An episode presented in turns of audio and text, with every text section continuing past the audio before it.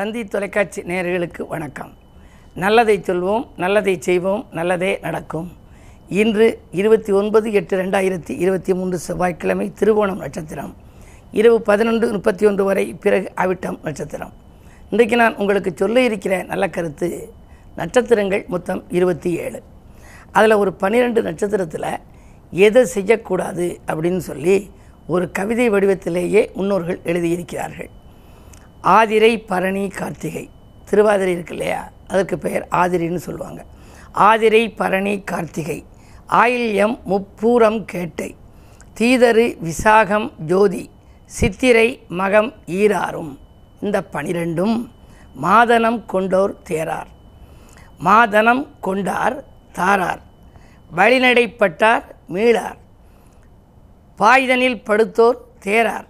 அந்த நட்சத்திரத்தில் ஏதாவது நோய் வந்து படுத்திருந்தாங்கன்னா அவங்க தேர மாட்டாங்களாம். பாம்பின் வாய் தேரை தானே பாம்பின் வாயிலே தேரை இருந்தால் எப்படி துடிக்குமோ அதுபோல. அந்த நேரத்திலே பயணம் செய்தால் பிரச்சனை உருவாகும். வியாதியின் காரணமாக படுக்கையில் இருந்தால் தேறுவது கஷ்டம். பணம் கொடுத்தால் திரும்ப கிடைக்காது. என்னென்ன நட்சத்திரம்? பரணி கார்த்திகை திருவாதிரை.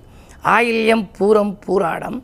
பூரட்டாதி கேட்டை விசாகம். சித்திரை சுவாதி மகம். ஆதிரை பரணி கார்த்திகை ஆயில்யம் முப்பூரம் கேட்டை மூன்று பூரங்கள் தீதரை விசாகம் ஜோதி சித்திரை மகம் ஈராரும் மாதனம் கொண்டார் தாரார் வழிநடைப்பட்டார் நீரார். இந்த நட்சத்திரத்தில் யாருக்காவது நீங்கள் நிதி உதவி செஞ்சு ஒரு கடனாக கொடுத்தீங்கன்னா திரும்பி வராதான். அதனால் என்ன செய்யணும் அப்படின்னா அதற்கும் வழி இருக்கிறது.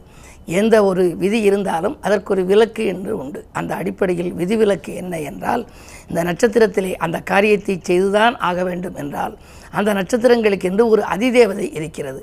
அந்த அதிதேவதையை அல்லது அதற்குரிய கிரகங்கள் என்ன என்று பார்த்து அந்த கிரகத்திற்குரிய ஆதிக்கம் உரிய தெய்வங்களை நீங்கள் வழிபட்டு விட்டு காரியத்தை செய்தால் அந்த காரிய தடைகள் எல்லாம் அகலும். பரணியில் ஒரு காரியம் செஞ்சாகணும். பணம் கொடுத்து ஃபைனான்ஸ் பண்ணணும் அப்படின்னா பரணி வந்து சுக்கரனுக்குரிய கால். அது ஒரு பெண் தெய்வம் சம்பந்தப்பட்டது. தெற்கு நோக்கி அம்பிகையை வழிபட்டு விட்டு நீங்கள் அந்த பணத்தை கொடுத்தால் கண்டிப்பாக அது திரும்ப கிடைக்கலாம்.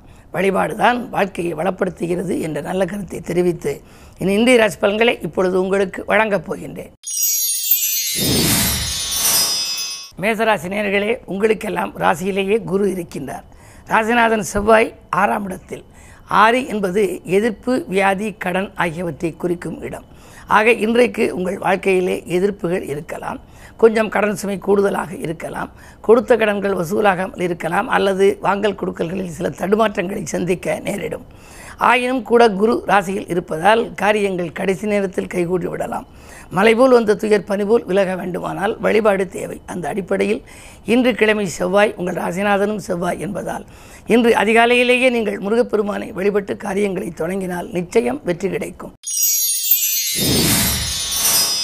ரிஷபராசி நேர்களே உங்களுக்கெல்லாம் இன்று ராசிநாதன் சுக்கிரன் இரண்டாம் மூன்றாம் இடத்தில் வக்ரகதியில் இருக்கிறார். சேமிப்பு உயர்ந்து செல்வாக்கு உயர்கின்ற நாள். அது மட்டுமல்ல வாயில் தேடி வரன்கள் வரப்போகிறது. கல்யாணம் ஆகாதவர்களாக இருந்தால் உங்களுக்காக இருந்தாலும் உங்கள் குழந்தைகளுக்காக இருந்தாலும் நீண்ட நாட்களாக வரன்கள் வந்து வந்து திரும்பி சென்று விட்டது எப்பொழுதுதான் கல்யாணம் முடிவாகும்?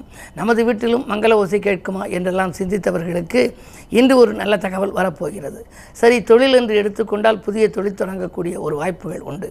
உத்தியோகத்தில் மேலதிகாரிகளின் மனதில் இடம் பிடிக்கும் நாள் இந்த நாள். மிதுனராசினர்களே உங்களுக்கு சந்திராஷ்டமம். எது செய்தாலும் யோசித்து செய்ய வேண்டும். இறைவனை பூசித்து செய்ய வேண்டும். இறை பதியங்களை எல்லாம் வாசித்தும் செய்ய வேண்டும். அது மட்டுமல்ல எதிரிகளின் தொல்லை அதிகரிக்கும். உறவினர்களுக்கு நீங்கள் இன்று நன்மை செய்தாலும் தீமையாக தெரியும்.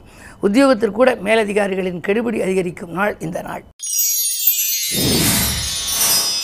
கடகராசினியர்களே உங்களுக்கு கண்டகச்சனியின் ஆதிக்கம். கண்டகச்சனி என்றால் பயப்பட வேண்டாம்.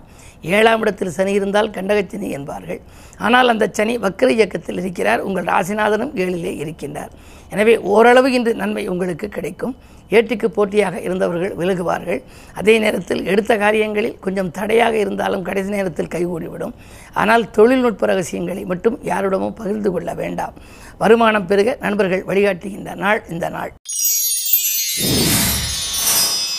சிம்மராசினியர்களே ராசியிலேயே சூரியன். ராசிநாதன் ராசியில் இருந்தால் கவலையே இல்லை. எதை நீங்கள் செய்தாலும் இன்று வெற்றி கிடைக்கும்.